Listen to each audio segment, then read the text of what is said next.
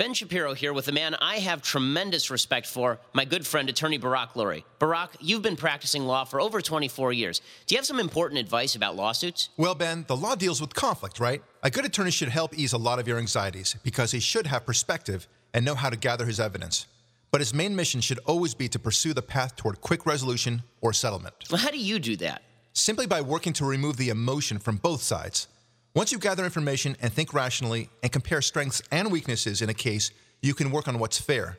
The truly great lawyers know how to do that and quickly. You can see, folks, why I so admire Barak Lurie and all the work that he does. For all your business and real estate legal issues, call my friend Barak at 866 575 8111. 866 575 8111. 866 575 8111. Fighting for what's right. Barak Lurie at Lurie and Seltzer. Listen to The Barak Lurie Show, Sundays at 10 a.m. here on AM 870 The Answer.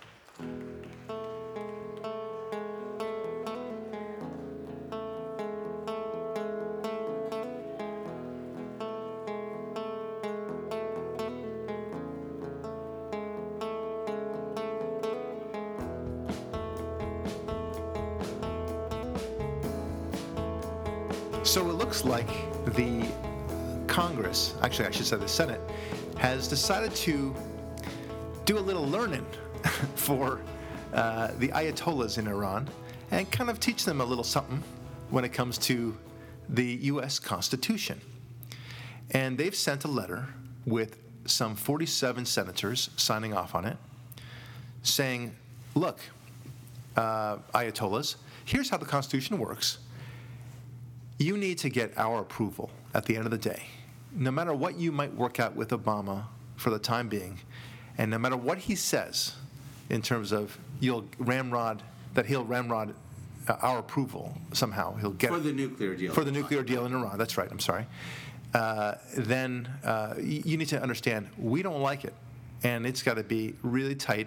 And unless we approve it, my friends in Iran, uh, you're not going to have a treaty, not the treaty that you think you're going to have. And uh, we have the right to impose sanctions, and we will if we have to. Okay, so don't think for a moment you're going to be able to get around us. And so 47 senators signed off on a letter exactly to that effect and sent it off. It was an open letter, which means that Obama, of course, saw it. And, and it was a, as much of a letter to Obama as it was to the Ayatollahs, wasn't it? I mean, the whole point was to say, look, Obama, you also don't have this authority.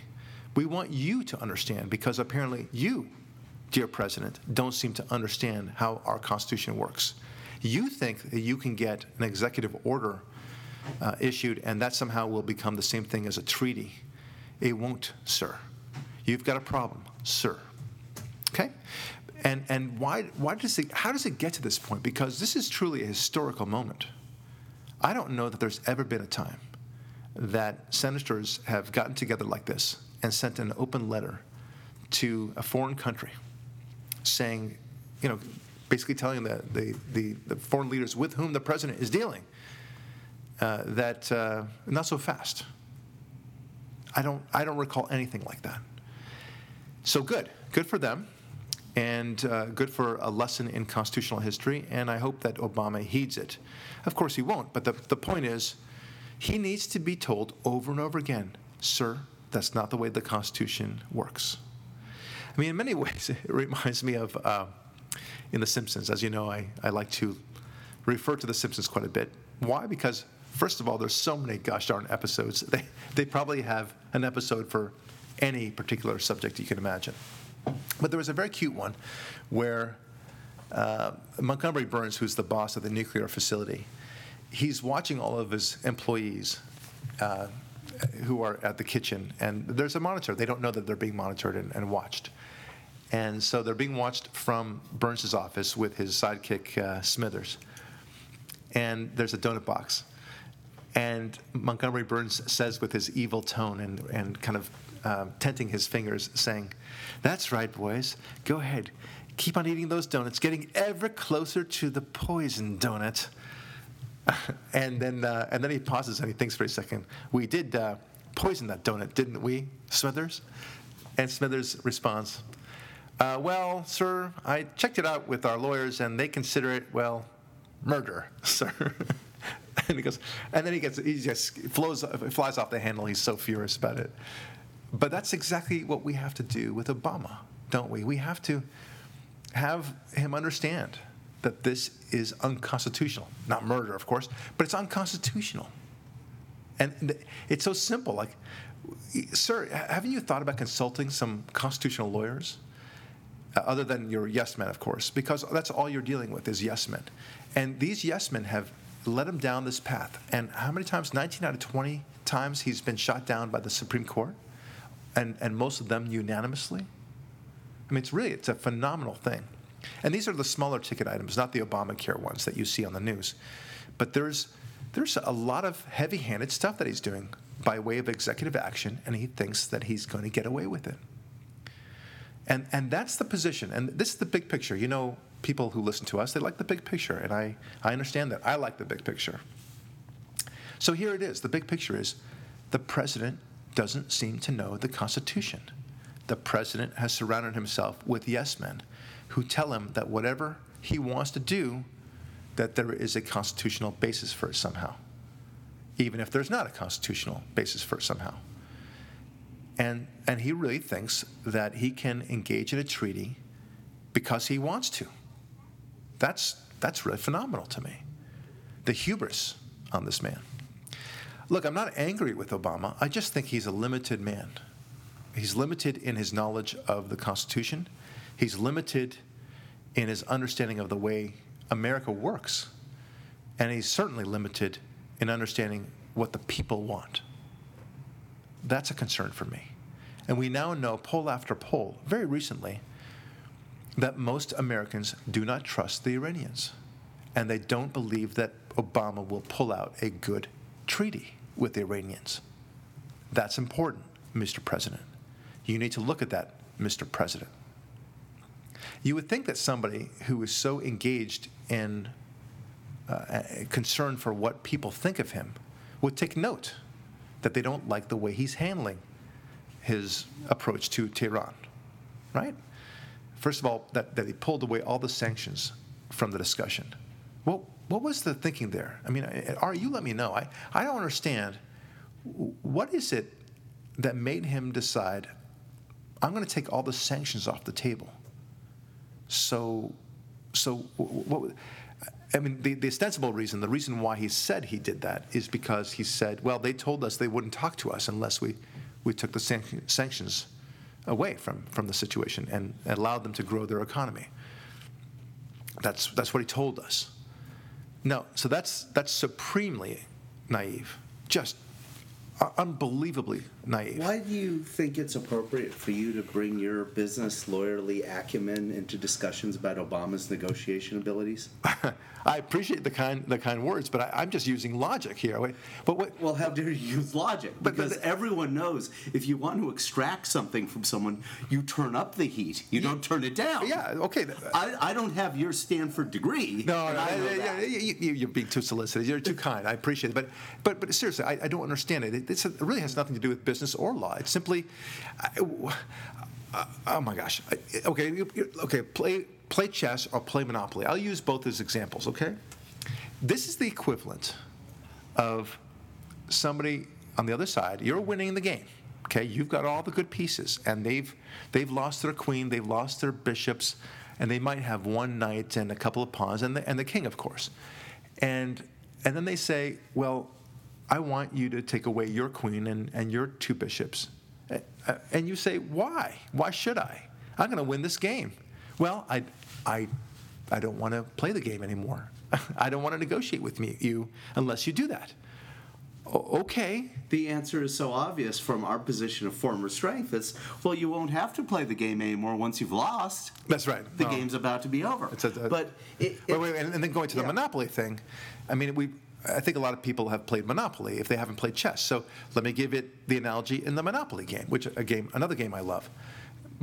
It's like you know, sometimes you find yourself in a really nice position where you've you've gotten all these monopolies, right? You've gotten all the yellows, all the greens, and you're and the oranges and so on, and you've managed to put house after house after house, and uh, and the other side has you know really just is paying rent the entire time, and they're just struggling and they say, well, I'm not going to deal with this anymore. I want you to just take away all your houses and everything. In fact, give them to me.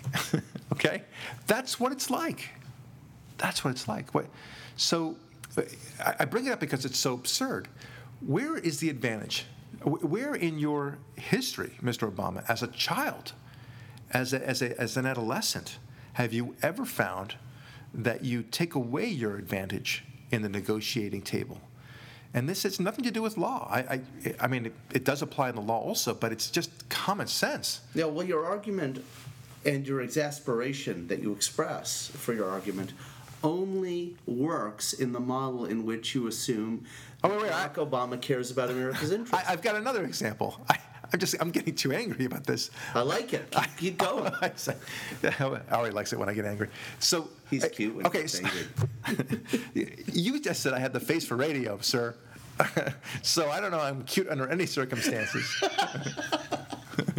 so, but but here's another example, and uh, the example is okay. I, I, I've got the Mexican standoff, okay, and I've got a gun pointed at you, and, and I say to you, you know, I want whatever, okay, you know, drop him now, Johnny Bob, whatever his, you know, the, the outlaw is, okay, and uh, and then he says, well, I don't feel like talking to you. Uh, well, you're going to have to drop drop it, or I'm going to shoot. Well, I don't want you to do that. Okay. Here's some bullets. I'll take all my bullets. How about that? Okay, good. Then we can talk. All right. all the bullets are down. It's like a scene from a Jerry Zucker movie. Yes, and then I give it. Yeah, with the yeah, I know I know the scene you're talking about in the Naked Gun, right? But but then I give him the and I say not only that, but I'm giving him the gun. Here you go. So and now he's turning on us and he's laughing at us.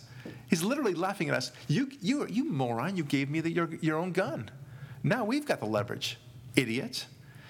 That's what fascinates me with this. And, and first of all, I've never said you have a, a, a face for radio. I said your face is far too good looking Oh, for radio, which is the opposite. Oh, you're too kind. Yeah. Now, No, wait, wait, wait, wait, wait. I don't want our audience to think somehow that my good friend Ari David is somehow sucking up to me. He is not.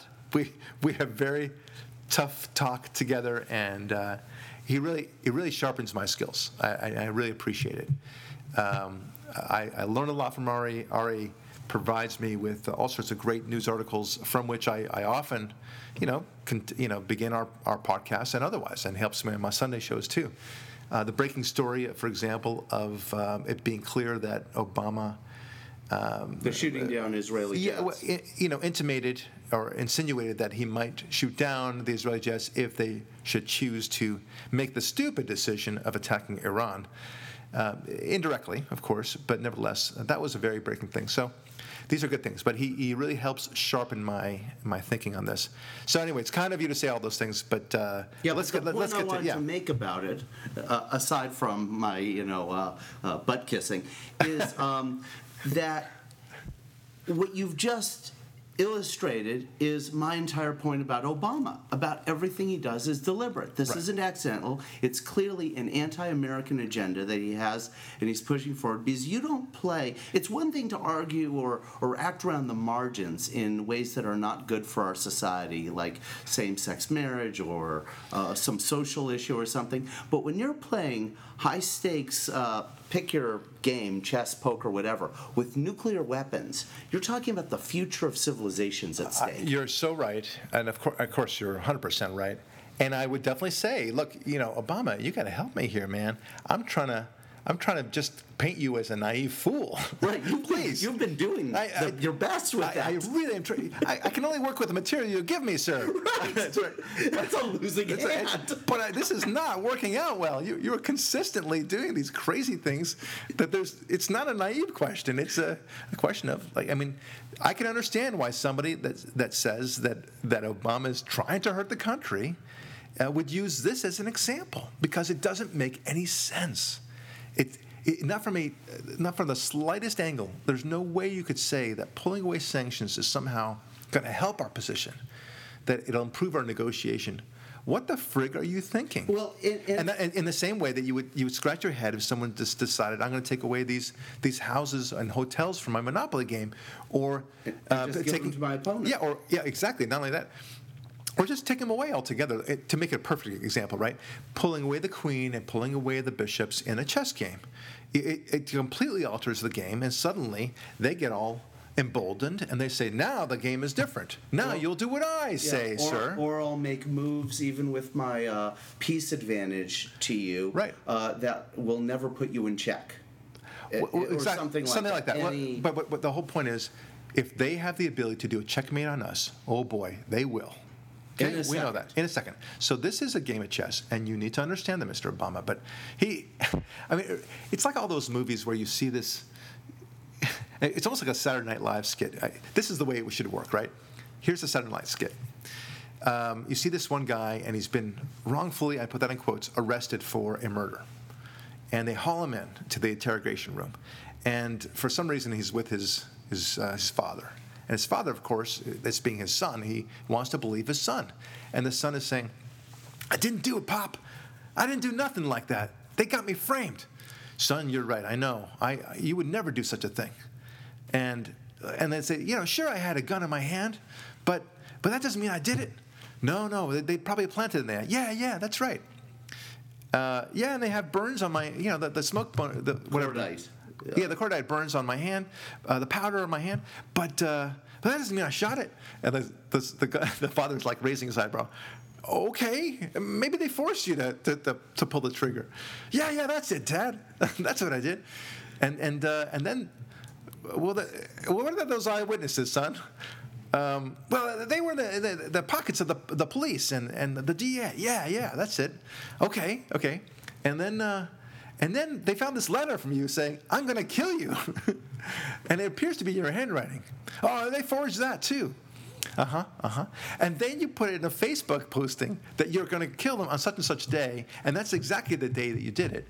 And then they found an iPhone where it shows that you were there with your phone at the time of the murder. Right, and then you can see the fa- you can see the father suddenly saying, "Son, did you kill John Smith?" Right? I mean, it just it, it all kind of places together after after a while. There's a certain point where you simply say, "I just can't accept what you're saying to me, sir, Mr. President. I can't. Something's wrong with this picture. These these points or whatever you call it, uh, data points that we're working with." you're, you're making it very hard for us to give more and more excuses for you. We're beginning to know that you lie. You're not a liar, but you lie quite a bit, sir. We know that you're deceptive. We know that you play games. This whole relationship thing that you have with Israel is odd. It's odd. Every, every picture that we see of you with the, pres- uh, with the Prime Minister Netanyahu in your Oval Office or otherwise. It's as if you're, if you, as if you know you're taking a photo, and that, uh, uh, and, and this is your, you know, you're married and you're concerned what your wife thinks, right? And you want to make sure that you're not looking at this other girl. And then if, if she does happen to see you looking at, at, at that girl, you want to make sure that you're looking meanly at that girl so that there's no way that she could construe you as possibly being attracted to that girl. That's the way it is in the way that Obama seems to be handling himself when it comes to Bibi, isn't it? It's exactly that. And there's never a warm handshake, there's never a hug, you know, never a, a joke that's cracked between them. The eye, the eyes only reveal an icy stare. Yeah. Never a warmth. And it's as if he wants to make sure that he's got his butt covered when people will accuse him later on of being in the Israeli camp. And he'll say, What are you talking about? Look, look how I, I just hated being there. I had to play the game, you understand, because after all, I am the president, and there's this Jewish lobby that I have to deal with all the time. And, you know, when you're an American president, you've got to deal with those Jews. That's, that's the way he parlays it in his own mind. Now, whether or not he's actually having these conversations, I don't know. I think he is, with the Muslim Brotherhood at least. We know that. But vis a vis the whole world, you know, I, I think he has this imagination that goes wild in, in, his, in his mind, knowing that the whole world is watching. And he'd much rather hug and embrace the Saudi prince than ever shake hands with Bibi Netanyahu. Yeah. Well, I think I think it even goes further than that. You know my my thoughts and feelings on the matter. I think that this is a man who's absolutely convinced that the world would be a better place with no Israel and no America existing. Yeah. He he is that twisted. He actually believes that people who do not live in America and Israel would be better off without America and Israel existing, which is a horrifying prospect for them because without America and Israel existing, people yearning freedom around the world have nowhere to run. Well, and now I'll throw this back at you. Like, I'll file this under "you don't say." You know, it's, but but but you and I know that it's very clear. But what if that world actually happened? So what what would eventually happen, as you and I know, is that the world would eventually start suffering all sorts of blows, and the culture would completely collapse, and there would be no rule of law at the end of the day. And then they'll say, "Oh yeah, that's why we needed America as the world's policeman." That's why Israel was important. Now I see, he said as he was walking away in his handcuffs. Okay? That's, that's what's going to happen. Yeah. Now, I'm being dramatic here, but only for the purpose of illustration. You will lose your freedom. Without America out there policing the world, Every human being on the planet Will suffer. their freedom. Everyone. And it wouldn't be a world in which, say, the ascendancy of China or Russia or anything, that, that is far too ordered. Yeah. What it would instead be, if you sort of thought experimented out, is it would be a world ruled by warlords. People with accumulated wealth would have private armies, carve outs of land, and it would almost be a feudal system reminiscent of, uh, you know, the medieval days where a knight would own lands in a castle and employ henchmen and armies to control a number of serfs who would work the land. right? And, And, in other words, the world would be as it was before America. yes, That's all. Yeah.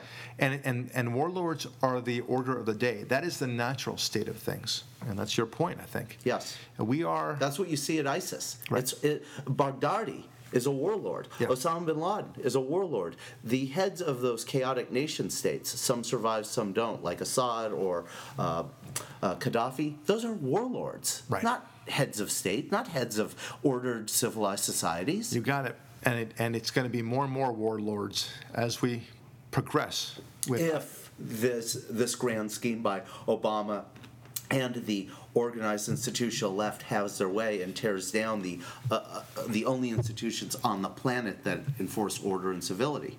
You see, the problem is, and, and, and uh, this will underscore your point, the problem is when the word civilization becomes a dirty word in the, in the way that the liberals view it. They, they talk about civilization, they understand the concept, but they don't know what it means. Liberals think that civilization just means where everyone's nice to each other, I guess. Yeah, because of some patriarchal hierarchy prejudice. Yes, yes. Understand? I'm that way because fathers will beat their wives and children if we don't behave. That's what Jane Fonda said this week, essentially. That's right. But civilization is something different than that. Civilization is the, the structure, the rule of law, based upon, that's right, God. And God the is, Ten Commandments. And the Ten Commandments. There's a center that, that, that civilization must revolve around, and that has to be God. And our civilization is the result of that, plus the rule of law uh, that is tied in with democracy, uh, republicanism specifically. That's what works. And that has become a dirty word. Yeah, with a Ten Commandments that essentially codifies in an operating law for a civil society the philosophies embedded in the Ten Commandments. And what they want at the end of the day, this is the Saul Alinsky approach, and, and we know that Obama is a fan of Saul Alinsky, so that, that you don't have to guess about. What they want at the end of the day is a destructuring. So, but it's a funny interpretation in their heads. In their minds, this is what they think. How do I know this, by the way? Because this is what I used to think, and this is what you, Ari, used to think. Absolutely. Okay, here it is. They think, and we know this well, that it's going to be a world where everyone can sleep with everyone else. It doesn't matter how many people you're married to. In fact, marriage itself is, is nonsensical. Um, what you teach the kids, well, that's all subjective. And um, money should be shared among other people, and uh, nobody should make too much money, and Or everyone. there should be no money. Well, that's true too. And uh, everyone can take as many drugs as they like, and that's the way it's going to be. And uh, maybe, yes, we'll have the, the rule of the road, so to speak, that, that you need to drive on the right side of the road. But other than that, you know, laissez faire in terms of the, all the social structure. You want to abort babies? Be my guest. Uh, everything, anything goes. And there's no real crime because, you know, the, re- the reality is everyone who has uh, who's been arrested, and sadly, so many of them are black, uh, that must be the result of racism. So let's let everyone go, and uh, let's not arrest anybody for that. Yeah, matter. why stop at legalizing uh, certain definitions of marriage that are non-traditional, uh, uh, certain contraceptive Yes. uh, measures that happen after impregnation, and of course any psychotropic substance you could take, up to let's legalize bearing false witness. Clinton wanted to do that by his actions, uh, theft. And murder. Right. If you So- if you legalize those three things, ninety percent of the crime solved overnight. That's right. So- That's right. It's like they, how they redefine unemployment, and suddenly the unemployment numbers go. But anyway, but but but bear, hear me out on this. So, this is the mindset. This is the liberal mindset. They want all those things, but then they don't think about what it actually looks like, right? And we'll be talking about this in the second half, half of this uh, show. They don't actually follow through in their minds, like, gosh, what, will, will there be other ramifications associated with all that? No, no, no, there, there won't be. And I can hear a lot of our liberal listeners, a lot of them, not all of them, will be saying, What are you talking about, Ari and Barak? You guys are crazy. Oh, their heads already exploded about the 15 minute mark. Well, no, but no, but but but here's what they'll say, and and I understand them. I'm going to anticipate them. They'll say, "Look, come on. We believe in the rule of law also. We also believe in civilization. It just we think that there are certain things that need to be loosened. We think that a lot of the structure in society is based upon." Slavery and racism. We think that there's a lot of white privilege going on. We think that a lot of the people who are very wealthy have uh, gotten so in ill begotten ways and we think that's not fair. And so we want to change the rules in order to expand that, and to, to expand more freedom. But it's not so.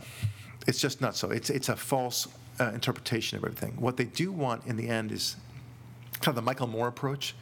Michael Moore, if he actually got the world that he claims to want, he would be terrified to live in it. He, he would be one of its first victims. oh, probably the very first victim. Yeah, well, there's so much I of mean, him to go around. it- history has always shown French Revolution, Cam- all the way up to the Cambodian Revolution, and everyone in between, and the later ones, is the people who are the most loyal foot soldiers in bringing about that great change were the first ones marched to the uh, Yeah. chamber Well, as re- the ones who were considered the troublemakers. Right, you're, you're, the you're new saying took you're saying place. revolutions eat their young, and you're absolutely right about that. But but hear me out. I, I, this is the vision. You see, they don't they don't they see what they want, and they so naively think that it's going to stay that way. They don't see, as you and I see, that if if if those policies were to be adopted, you would very soon see crumbling buildings. You would see a lot of chaos in the streets. Yes, you would see rape and murder and petty theft turning into grand theft. And and and nobody would be safe on the streets. You would see death and disease and piles of garbage and litter everywhere. You'd see Right. the most unspeakable environmental degradation. Sure. Uh, you know, uh, it would be, to the liberal eyes, the ultimate nightmare. Right. But but in their minds, they think everything will stay the same. You know, there's an economic term. It's called ceteris paribus. It means all things being equal, right? Uh, and, and and you have to study economics that way. You you pull out one particular thing, and then you say everything else is being equal. What will that one particular factor? How will that change the economy, micro and macro? And, and the same thing applies to this. They, they think all things will be equal. Uh, Things will stay the same. People will work just as hard uh, to improve those buildings, for example, to improve the water supply, to, um, to provide the products to the market uh, on time, to give them the organic products that they want so badly. They, they think that's all going to happen at the same time with the same world that they want. And it's truly naive. And this is Obama's world This is the way he views the world himself. Yeah, they literally think, I think I could give a real crystal example. Okay. They think the Ferguson Whole Foods, selling all that wonderful organic fruits and vegetables, will stay open for business no matter who's rioting right outside. Oh, good point. Yeah, there will be no, the riots will have no effect On business as businesses, generally speaking, and certainly in Whole Foods. Are you, you are you kidding? I mean, Yeah, you think women and children are going to feel safe to go to Whole Foods when there's the riot outside? Yeah, it's it's uh, it does it just doesn't work this way, and and you have to. This is like a, a constant mantra that you say to Yeah. liberal liberals, right? Where you say to them, my my liberal friend, it just doesn't work that way. Isn't that something you find yourself saying over and over and over again to the liberals, right? And this, I, I I have to say, you, you find it saying to all liberals with the exception of Paul Krugman. You know, Pa- Pa- Paul Krugman thinks he knows more than you. He actually knows a lot less than you. Paul Krugman, the economist for the New York Times and, and who won the Pulitzer Prize that everyone's so impressed with, he knows nothing. I mean, it's really amazing how little he knows. But I'm not going to get into Paul Krugman right now. Let's get back to the world without consequences that they think is real. Well, it's not. It's just not. And this goes back to the whole golf analogy that we'll soon talk about about how they think they'll control everything and everything will work out just the way they think and and all these naive stupid schemes that are supposed to last decades to come and they never work and they never will. And we'll talk about that and the way the conservatives approach their ideas and how wildly different they are. Stay tuned, don't go away, we'll be right back.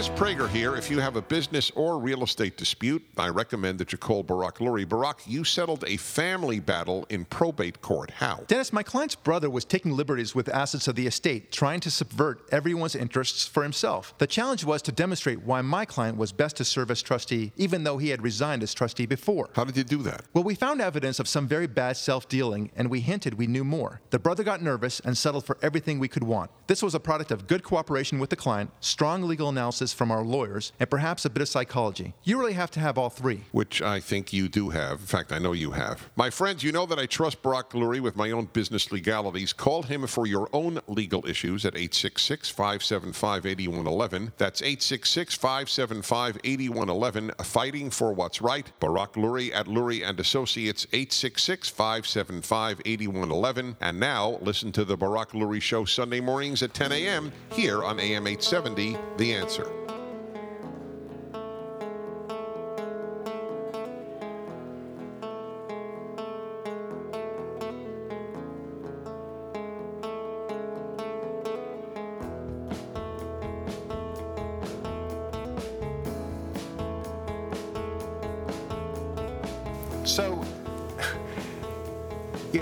My Sunday show, I started talking about this golf analogy.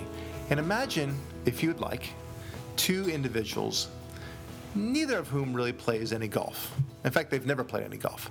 Maybe they've seen it on TV. And they decide, look, this is all a game of mathematics at the end of the day, right?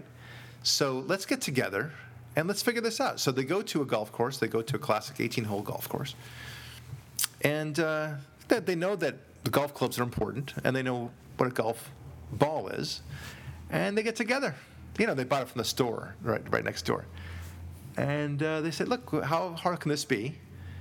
Uh, you simply whack the ball really hard at a certain velocity and at a certain angle, and a certain lift, and uh, and you factor in the wind, and then you'll get a hole in one. Okay." Right. And they both nod their heads. Yeah, of course. That's right.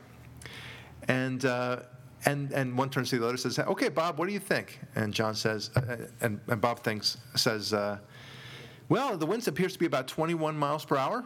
I've just uh, lifted up a little balloon up there, and uh, it's 21 miles an hour. So if you get the ball up to that uh, level, that's the resistance that you'll get. And so, and then they, you know, a Stephen Hawking's type guy kind of plugs it in all this information into the computer."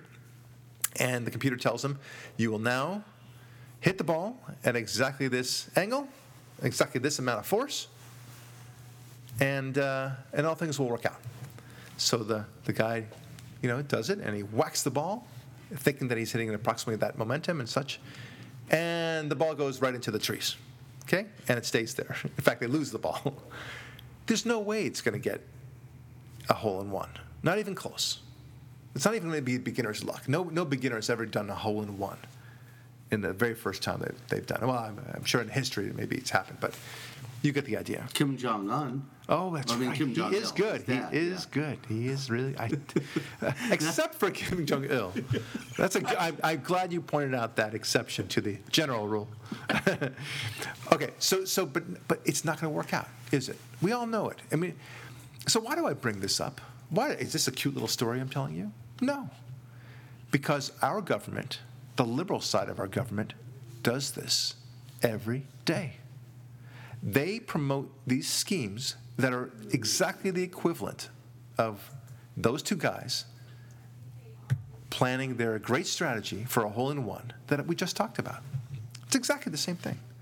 Obamacare is such a good example, right? It, it- 2,700 pages of so many nuances that ignore human nature altogether, right? I mean, the, the, the last one of which was that um, if, if you require the states to have their own exchanges, well, then everyone will have an exchange. But they didn't do that. Oops, all right? Uh, and, that, and, and then you'll get to keep your doctor and the, and the same policy.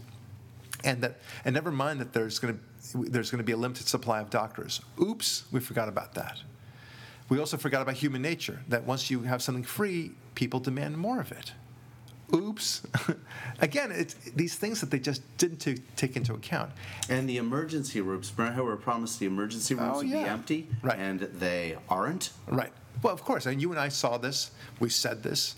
There, there are going to be death panels. There will be more uh, end of life, uh, shall we say, consultations about these things. This is what's going to happen, and there's going to be scarcity and supply of not only doctors but drugs and procedures, and there will be long lines. It's basic. It, it, it has to happen. It's the rules of economics require it. But never let the facts get in the way of liberal ideology they'll say somehow that Obamacare is working. Then, of course, the, the website and all these things. My point is that as, as much fun as we were making of John and Bob, our two friends on the golf course, that they are forgetting all these amazingly number number things that require that are required for a ball to get to be a hole in one. That that's nothing compared to all the things that are required for Obamacare to live up to its promises of more access to health care, better health care, less fraud, more accountability, and cheaper. And you can get to keep your doctors, blah, blah, blah. And Okay? that's just one program. That's just one program. Exactly right. Good point.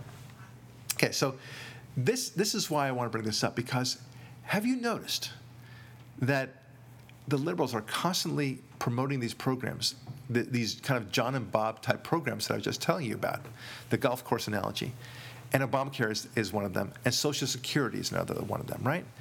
And uh, Cap and trade. Cap and trade, I know the guys. The uh, the one from the uh, National Oceana- Oceanographic thing. They they called it the fish catch shares, a massive regulatory scheme to regulate every fisherman in the country. Right. Same kind of thing. Yeah, everything.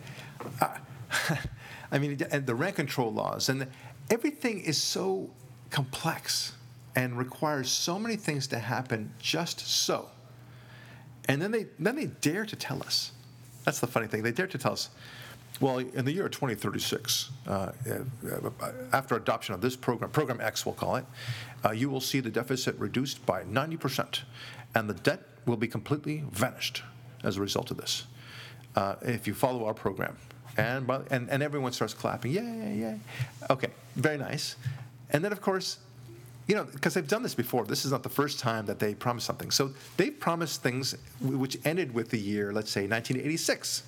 By the year 1986, such and such will happen. By the year 1992, such and such will happen in a different program. And none of them work. It's never worked, ever. They- they and, they, like- and they never go back in their own history and say, and no one ever takes them to task. and to say, well, well, wait a minute, you, you had this grandiose scheme that you said by 1986 would reduce the deficit or the debt or whatever you want, or unemployment, uh, or the wage gap, Poverty or or- poverty, whatever it is, by X by this 1986. Well, it's the year 1989 now, and it's it's even worse than it was before the program began. How do you explain that, sir? Right? So, and every single time it's happened, every single time. The only thing that we have been good about taking them to task is this global warming thing. And Dennis Prager has really been the champion of this to say, look, every time you've you've threatened a sky's falling situation, you've been wrong. Yeah, cap and trade, the one to address global warming, luckily, is the only one that didn't pass. Yeah. Even though it, it was 2009 when it had a chance of passing, with Democrats in control of, of both uh, chambers of Congress, and even they wouldn't pass this. Yeah. Uh, It was Yeah. it was sort of a miracle on that one, thank God. But everything, the war on poverty, every program only guaranteed that poverty won the war on poverty. The war on drugs was won by drugs. The war on, on retirement was run by Right.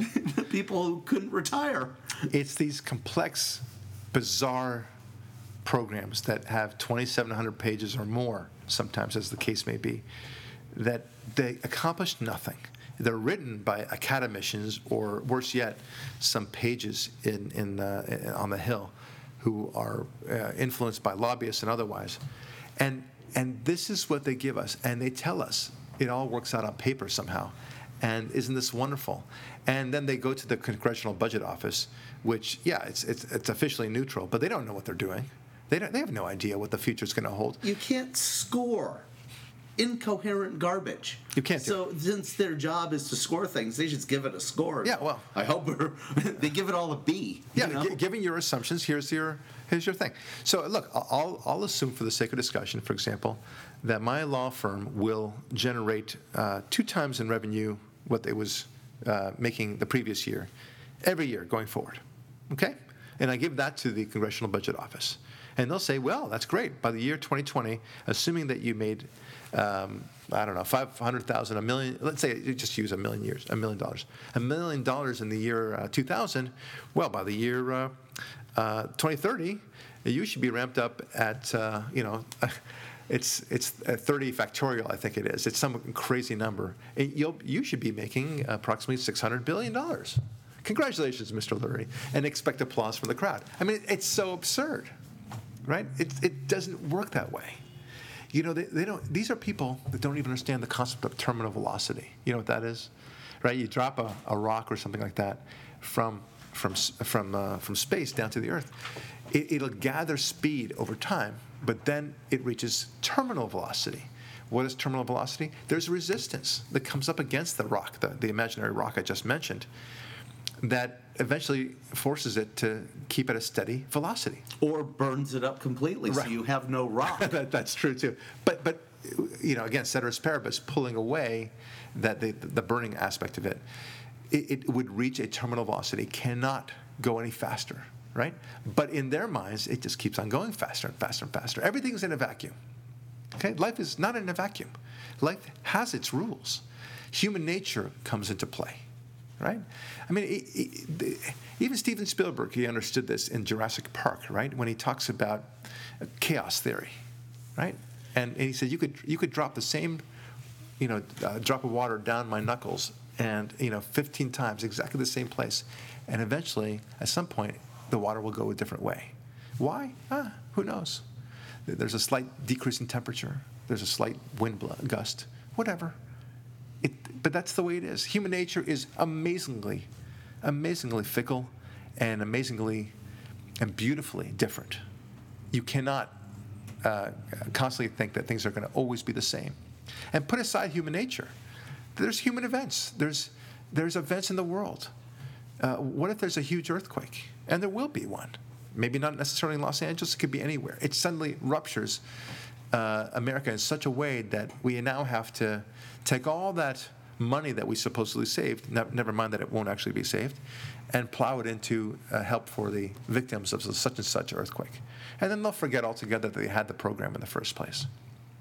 Too many things come into play. That's the whole point. And conservatives know this. And conservatives and what I love about conservatism, it understands the basic approach. Okay, so here's why conservatism works and liberalism fails. Conservatism works because we know that it's not about imagining every scenario and, and giving you a cockamamie plan about how X will lead to Y, and then Y will lead to Z, and then Z will lead to Q, and, and then W will lead to you know, R, and so on like that, and then everything is going to be great. No. We, we are about positions. We are about, not, not positions like we hold this position. I'm talking about saying, look, the, the more we have good values in the school, the better our citizenry will be. Okay? The more we reject abortion on demand, the better it is for civilization. The more we embrace uh, the dichotomy between men and women and children and adults and teacher and student, the better it is for society. I'd even go one step further, which is, our even most basic tenet, which is we have determined that when you maximize freedom for people who have good values, miracles happen. Yeah. Miracles. That's right. And that when you constrict freedom and you remove good values or the need to have good values, a hell on earth is the result. That's exactly right. That's exactly right. You got it. And it, it is all about values, and it's and it's also, I mean, simple concepts too. Does, and this is not necessarily value, although one could say that it is a value. That that you shouldn't tax people heavily. Tax them at the most minimum amount you can, the most minimum. And great things will happen, as you say. Uh, miracles, as yeah, you say, will happen. Maximum freedom. That that just embraces. We know that that's good for the economy. How it will actually create a great economy, we, we don't know. But we know that it will create a great economy. We, we, we, nobody would know, for example, back in the year 1990, for example, that there would be this thing called the iPhone in the year 2007. Okay, and then and then the iPad and and all the other goodies that have flowed from uh, the the innovations that we've seen recently. That doesn't. That's not the point. The point is to create an environment where innovation, wherever it may go, can, can flourish. But I can tell you one thing neither the iPad nor the iPhone nor any smartphone or anything else would have been invented had we regulated the crap out of it as uh, the Obama administration would like to.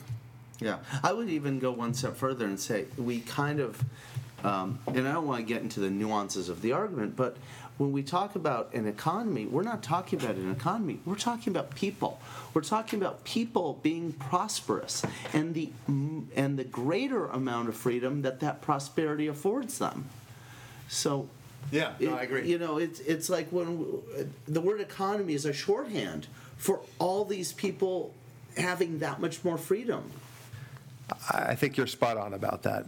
Um, and it's all about positions. Going back to chess, or for that matter, Monopoly. Let's talk about Monopoly. Take about any classic childhood game, all right? And tell me what you need to do to win in Monopoly.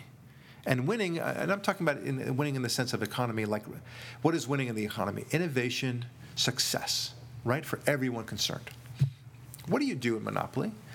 Well, you learn fairly quickly if you play it often enough that the best thing to do is to buy as many properties as you can right? To be to put yourself in a position, there's that word again, to buy all three of the properties and then eventually build houses and then hotels and such. To develop and improve them. There you go. Right? That's that's your goal. Now, you can't possibly say at the beginning of the game, well, I'm going to roll the following dice numbers, and it's first it's going to be a, six, a 12, then it's going to be an 11, then it's going to be a 6, then I'm going to then I'm going to do a 12 again, and and I'll land on on on and they you know, get out of jail free card once and no, you, you don't know. You have no idea.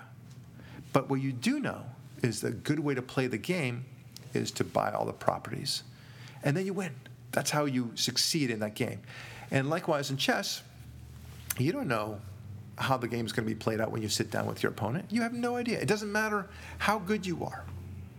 If, if, if, if you're, if you're Garry Kasparov and you're you're playing against a, a seven-year-old kid who barely knows how to, how to move the pieces. You, Garry Kasparov, you don't even know how this game is going to play out. You know you're going to win, but you but you don't know how it's going to play out.